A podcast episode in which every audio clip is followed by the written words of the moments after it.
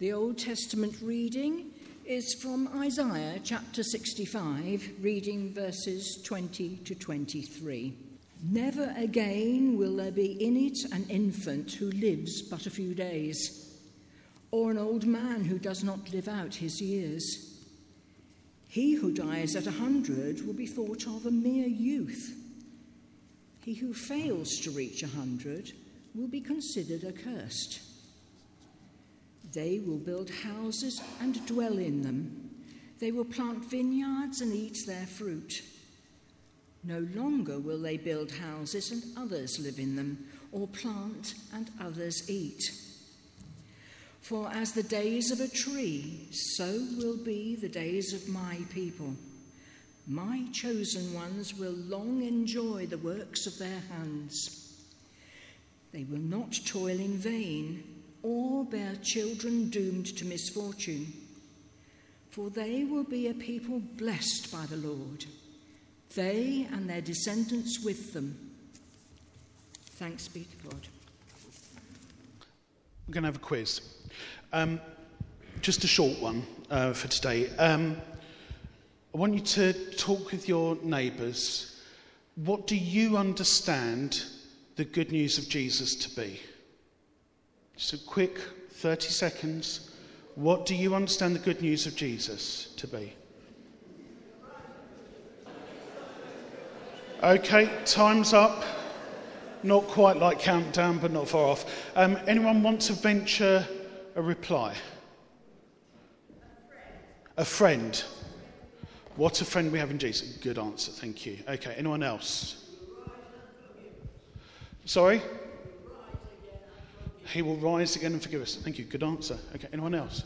Sorry? God loves us. It's good news. Thank you very much. Always nice to hear. What a relief. Um, but good answer. Anyone? Yes, at the back. Jesus saves. He saves us and the world. Thank you. Good answer. Okay, anyone else? Okay, don't worry. Oh, oh one more. Emmanuel. God with us. Okay. All lovely. Not necessarily entirely right, but um, don't worry, we'll, we'll, come, we'll, come, on to that in a minute because um, our gospel reading is actually going to tell us what the good news was that Jesus offered. So often we, in church, we, we, we somehow at times do weird things with the gospel and weird things with the Bible. And we try and make it and force it to be compliant with us and our lives but actually, occasionally, we need to be challenged and, and subverted ourselves by the gospel. Jesus came to, and we're going to hear, he offered a specific message from the outset and throughout his whole ministry of what he proclaimed.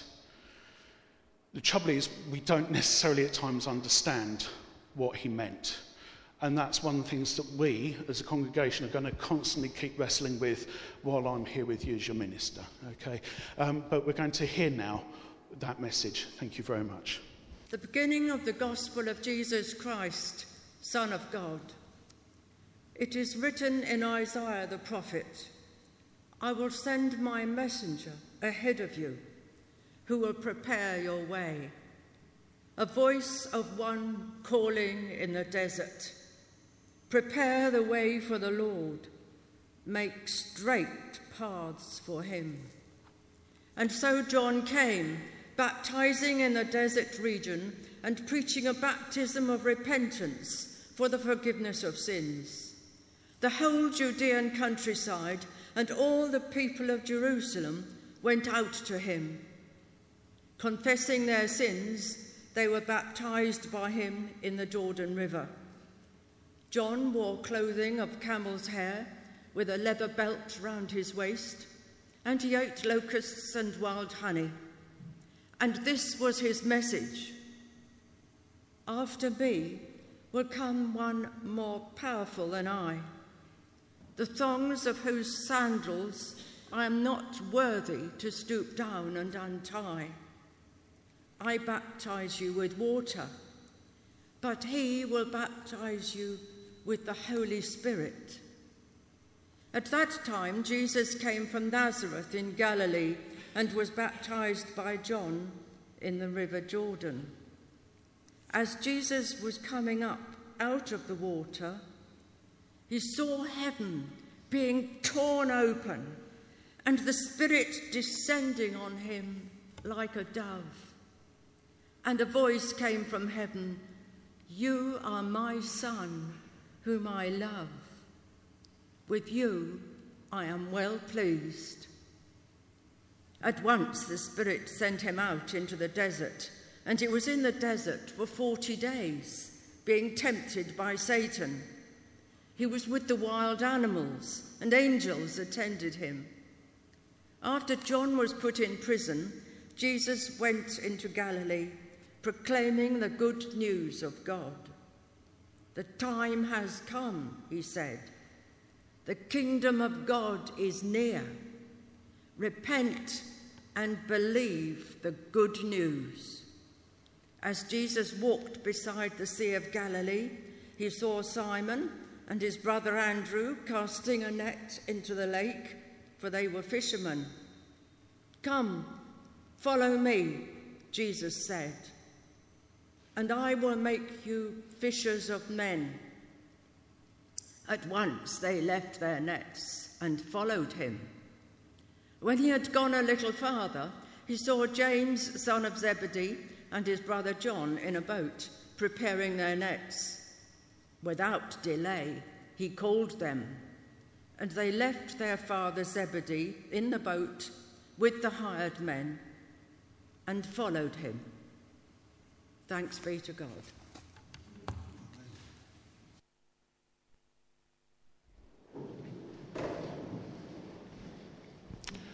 Let us pray. May the words of my mouth and the thoughts and the meditations of our hearts and minds be ever acceptable in your sight, O Lord, our rock and our salvation. Amen. The time is fulfilled. The kingdom of God has come near. Repent and believe in the good news. Marcus Borg, uh, one of the, the best New Testament scholars of the past, well, 2,000 years, um, in, uh, in his book, Speaking Christian, he, he talks about the way that the church struggles between those people who understand every single word one way and those who understand it all an entirely different way. But he says that actually that's not the only problem because the problem is that the church ends up talking in a way that people outside don't then understand either. Um, my wife Hazel is a, is a teacher, and she'll come home and she'll start giving me a whole load of rubbish about SENCOs and this. And I have no idea what she's talking about because it's an entirely foreign language. Some of you might know what she might have been talking about, but frankly, it's exactly the same with the church. We, we talk about things, and everyone else is there going, oh, What on earth are they banging on about? There, there are new words that have cropped up in the church over the past 30 years that are not actual proper words. Being missional is a, a, belter of one, and somebody who's very spiritual is another one. Watch out for any people that ever fall into those two camps. What do we mean when we say certain things? What do we mean by repentance? Because I'm sure some of you now think, oh Lord, he's not going to start trying to convict me of my sin today, is it? I'm, I'm not, by the way. The trouble is that so often when we use the word repentance in the church, we try and make people feel guilty as soon as we do it. Mainly about sex, if we're honest, because let's face it, what else is there for, for Christians to actually talk about? We're not doing it enough, so we have to talk about it instead. And we want, therefore, people to confess their sins to be made to feel grubby and dirty. And only if you feel bad enough can then you really start to understand the gospel. One of the most, um, so you know, and so you can feel appropriate pity for me now, I grew up in a place called Barking in Essex.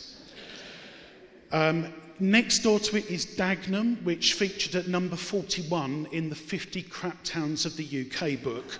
Um, it, it is a truly desperate place.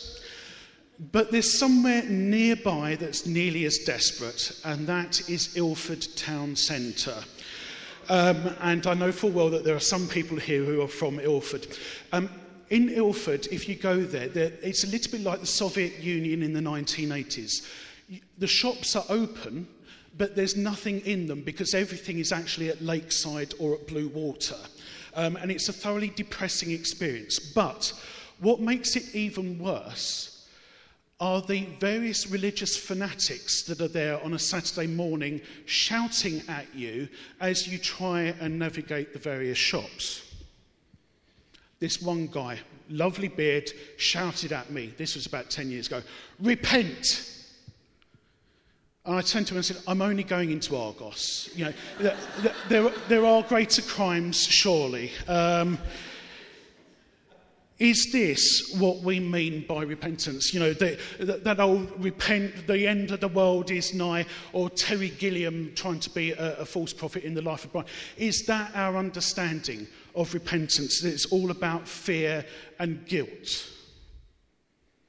And if so, how on earth is that the good news that Jesus comes to proclaim? The time is fulfilled, the kingdom of God has come near. Repent and believe in the good news.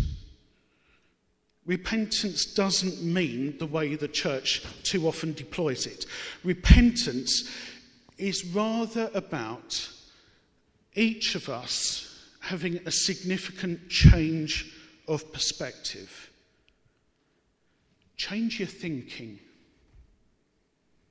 Develop a new insight.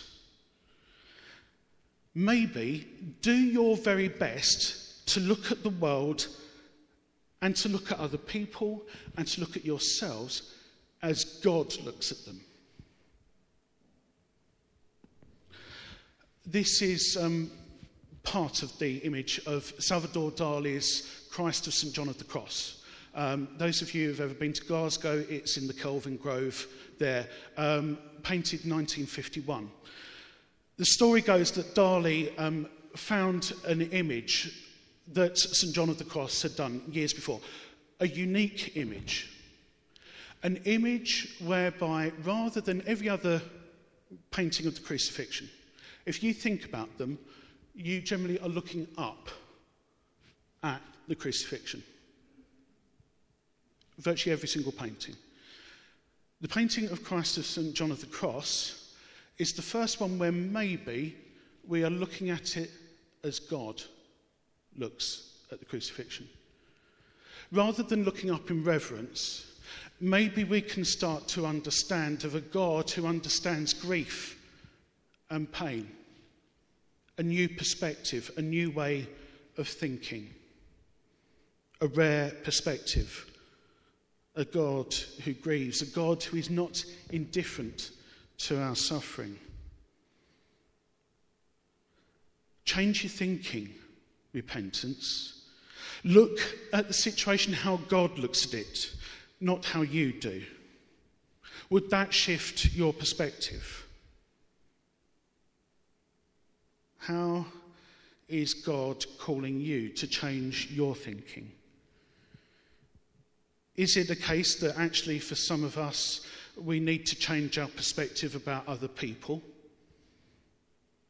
We, we have a, a, whole load of press which is quite happy to label people and stigmatise people and, and view uh, some of the weakest and most vulnerable in our society as dregs or wasters or scroungers and so on.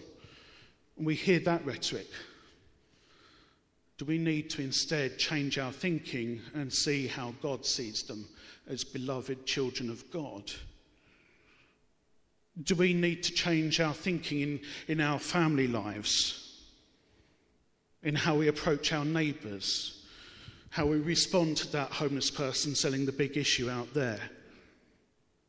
Do we need to change our thinking about how we're going to structure this church going forward? Do you need to change your thinking about how you're interacting with the church, with your faith, with your life? I have absolutely no doubt um, that every single day God is calling each and every one of us. My own personal story, I felt the call to ministry back when I was 21 and then did everything I possibly could to avoid it for as long as possible. Because let's face it, Methodist ministry, that's the way madness lies if you're not careful. But it's a little bit like that song by Martha Reeves and the Vandellas, Nowhere to Run, Nowhere to Hide, that God calls every single day. And you can run and you can hide for up to a certain length of time, but God will continue to call you. What is God calling you to today? Is it to a new form of ministry? Is it to local preaching? We need them. Is it to be involved in that great, glorious cause which all Christians are called to, to fight injustice, to promote love and compassion and healing? Is there some cause that really keeps niggling at you that you should be focusing more of your energies upon? Change your thinking, repent because the kingdom of God is at hand. The kingdom is within our grasp. It is there. We can reach out and grab hold of it but we need to change our thinking continuously. God is continuously calling each of us to serve that kingdom. Change your thinking. Don't go with what has always been comfortable and easy and what is familiar and that you know. God is always calling us to, to be challenged, to branch out, to look for those new opportunities. Repent. The kingdom of God is at hand. Change your thinking, renew your perspectives. So, my prayer for all of us this week is that we wrestle with what God is trying to say to us, that we try and look at the world as God looks at the world. What is God's perspective for you? What is God calling you to this week? And two questions for you. Are you willing to listen? And are you willing to obey? Amen.